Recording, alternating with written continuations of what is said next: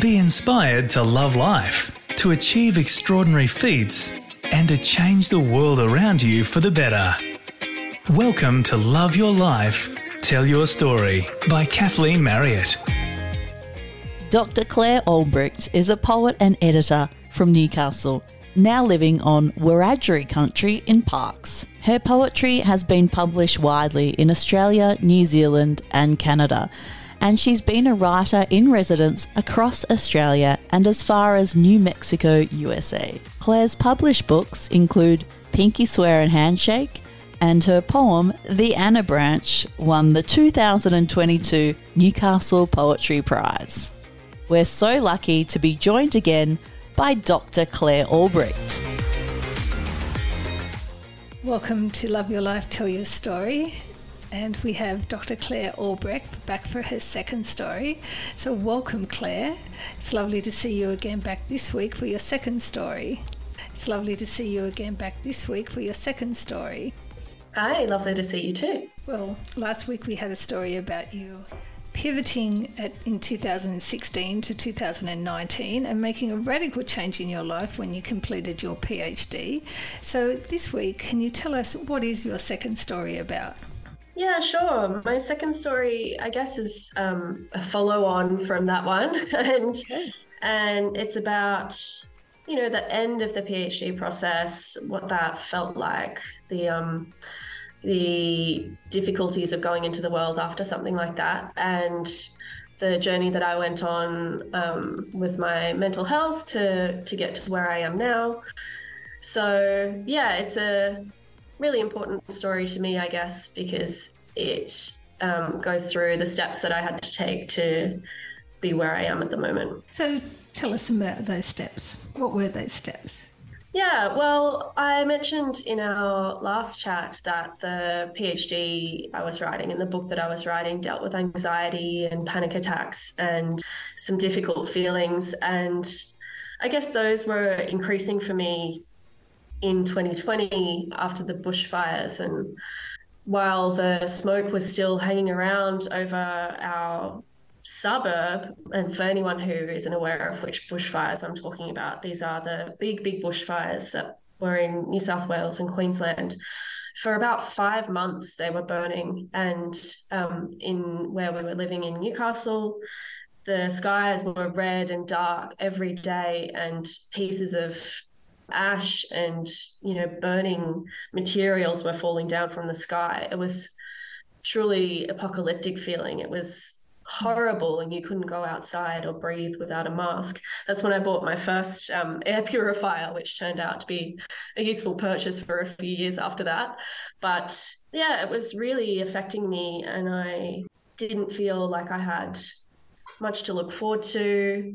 Once COVID started, I had to cancel an, a residency that was really, you know, the most important thing in my future that I had to look towards. And yeah, things just kept getting cancelled. And I started to lose a lot of the, you know, positivity that I had had. And so I started seeing a psychologist and just sort of getting on top of my feelings and being able to talk about them with someone else, which, you know, as a poet, I tend to internalize and mull over and overthink my problems rather than just talking them through with people like a normal human. so it was an interesting pivot for me to to go into that and to try and learn how to be open and aware of my feelings and yeah to I guess face them head on. So I went into that process uncertain of whether it would help or do anything, but I did find that just almost immediately I was able to approach things differently. I looked into mindfulness and I tried to spend more time finding things to look forward to that weren't necessarily big, exciting overseas trips because they're not the only things to look forward to. And yeah, readjusting the way I looked at what was possible and what was what I could focus on. And changing your mindset by the sounds of things. Yeah, yeah. I was trying to. And it was up and down. You know, sometimes I'd do really well at it, sometimes I wasn't doing so well. Uh, sometimes it felt a bit like two steps forward, one step back. But it did help and it got me through sort of that really difficult time. And eventually, as that process went on, um, I surprisingly was diagnosed with ADHD. Surprisingly, because I'd never thought about that for me at all. But it started to make sense after I did a bit of research and some breeding, particularly on um, adult women with ADHD, and just sort of went, okay, well, if this is what it is, then let's try and, you know, see how we could adapt my thinking, my my um, my life with this context. So that took a lot of work and um, and I guess I, I'm grateful that I'd already started that process of, of working with mindfulness techniques and reassessing beforehand because I just had to do a whole lot more of that. And I still do basically all the time. But it it changed the way that I'd felt about my PhD process, which was a lot of guilt and, you know, regret that I hadn't worked harder and I hadn't been able to put more time into it. A lot of my PhD was spent sort of not working and feeling bad about not working. And then, you know, going going into a bit of a spiral with that. And the I guess the realization that I'm not in charge of that necessarily some of some of those thoughts weren't in your control. Yeah, yeah. So, and so, Claire, can I just ask you? Could you describe the process of being diagnosed, uh, the process of diagnosis for, to us? Yeah, yeah, I can. So for me, it was, I think, a bit easier than other people, not by anything other than coincidence, but just because my psychologist identified and diagnosed my ADHD and then recommended me to a psychiatrist in Sydney that I was able to get an appointment with fairly quickly. So I went off to Sydney, I went to that appointment, and I was formally, I guess, again diagnosed and given medication to try. And that as well went pretty smoothly. For me, the medication that I was trying actually seemed to suit me really well. It was a bit strong. I haven't had a coffee in um, probably 10 years. And so ADHD medication was like, oh my God, I'm um, extremely powerful right now. I'm going to clean four rooms of my house. so because I know because I know you and we are connected on social media, I must now I and, and not necessarily talking about this, but I do remember the social media posts of you cleaning your house.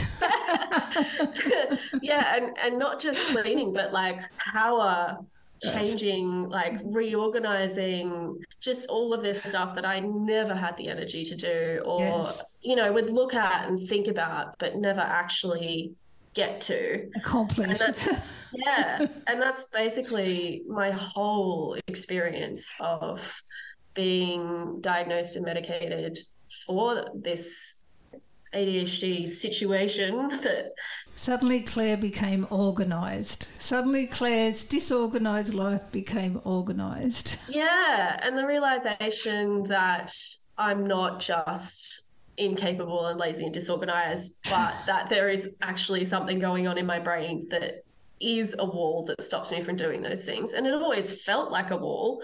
I was just like, how does everyone else get through this wall? How do they just do stuff? you know, it just seemed. How come other people's lives just seem to happen? Yeah, it just seemed unfathomable to me that people just get shit done. Sorry. That's right.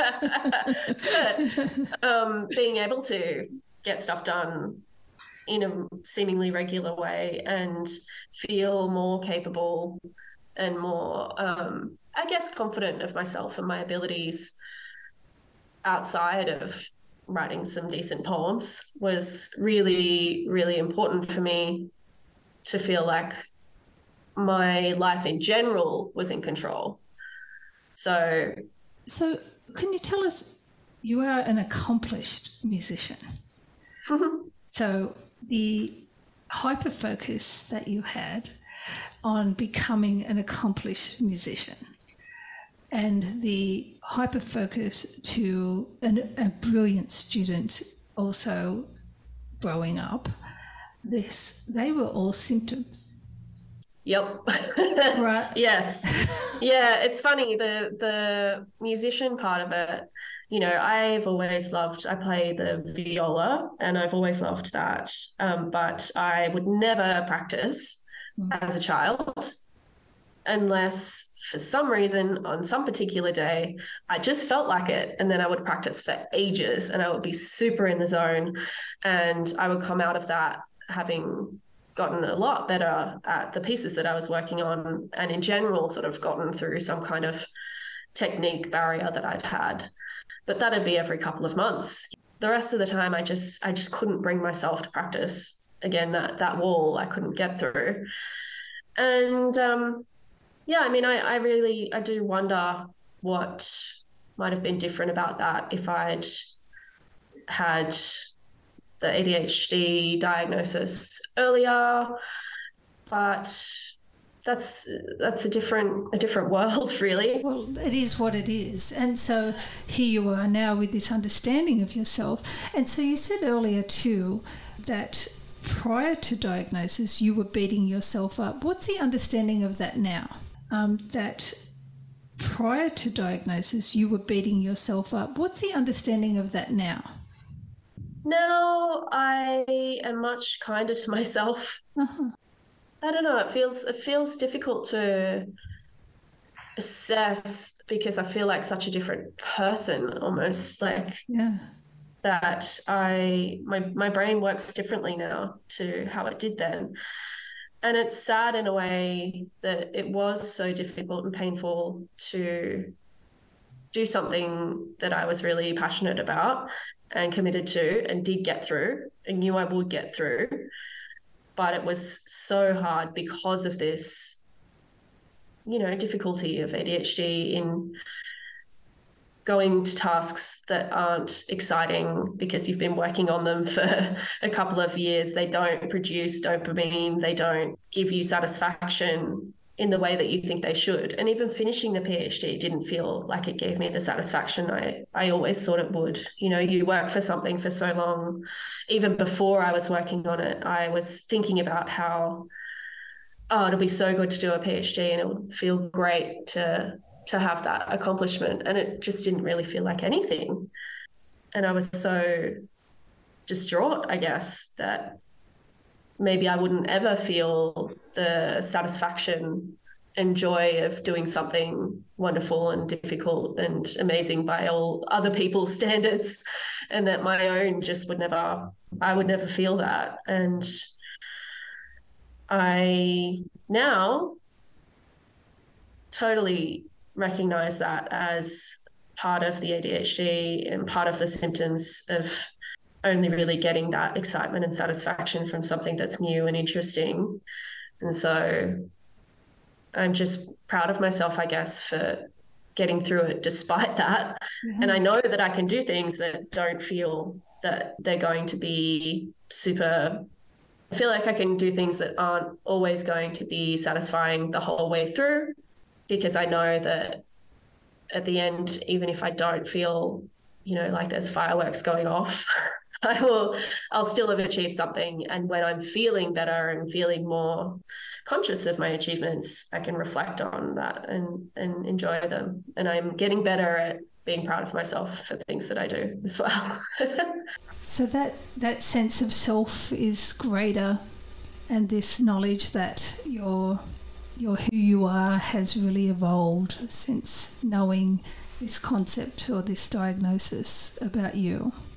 Yeah, absolutely. It's knowing who I was and having a having a better set of tools to see who I'm becoming mm. and to spend more time not sort of ruminating on myself and my problems why aren't i feeling this way why am i so anxious all the time, but thinking more consciously about myself and where I am and what I've done on the day to day, where I'd like to be, setting goals, trying to actually think about how I'm feeling when I achieve those goals rather than just letting them pass by as well. So, yeah, a sense of self and a sense of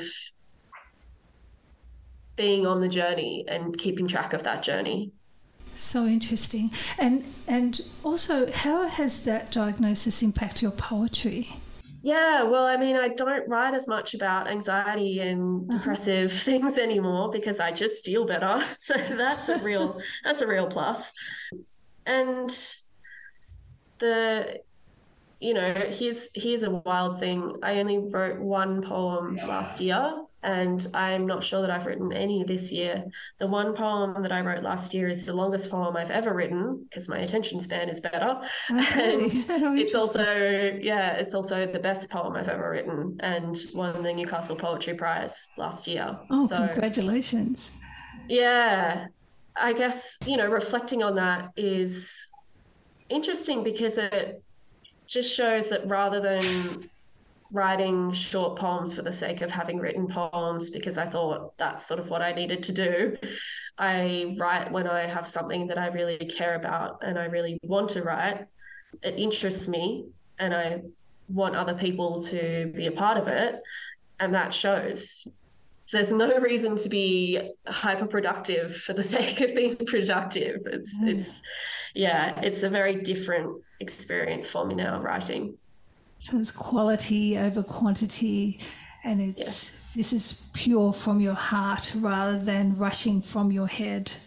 Mm, yeah, absolutely. And I'm finally slowly working towards the ultimate dream that I've always had of writing a novel, which I never, ever, ever thought I'd have the attention span for, even before I knew about the ADHD. I just I was like, I, I don't think I can dedicate myself to that for long enough to actually get a novel out. And now I think that I probably could, or at least I can give it a red hot go. So that's something that I've been working on and might talk about um, next time we chat. But yeah, it's it's a yeah, it's a different attitude towards creativity in general, and um, how it can be enjoyable rather than just, oh, I should probably write some more poems because I haven't done them in a while. so it might be an epic poem. Could be, could be. yeah, that's Homer move over. yeah, exactly. Yes, the modern Homer. Yeah, yeah look, it, it will be what it'll be and i think that's that's the main thing for me is that i'm not trying to push myself in any direction anymore i'm just letting myself go where I feel like at the time. Well, I can't wait to hear your third story. And I thank you so much for once again being on Love Your Life, Tell Your Story. And this is no wonder, this is the dedication series and uh, the True Grit for the artist because you are a true artist, Claire. And thank you very much for coming on today. Thanks so much for talking with me. It was lovely to do, and I look forward to the next one as well. Lovely. All right, well, I'll let you get back to work. So thank you very much for coming on. And um, I can't wait for the next two. They are beautiful. Thank you very much. Lovely. All right, we'll see you soon. Yeah. Bye. Bye. This is only part of our story. To hear the rest, leap forward to the next podcast and give us five stars wherever you listen. Love Your Life, Tell Your Story by Kathleen Marriott.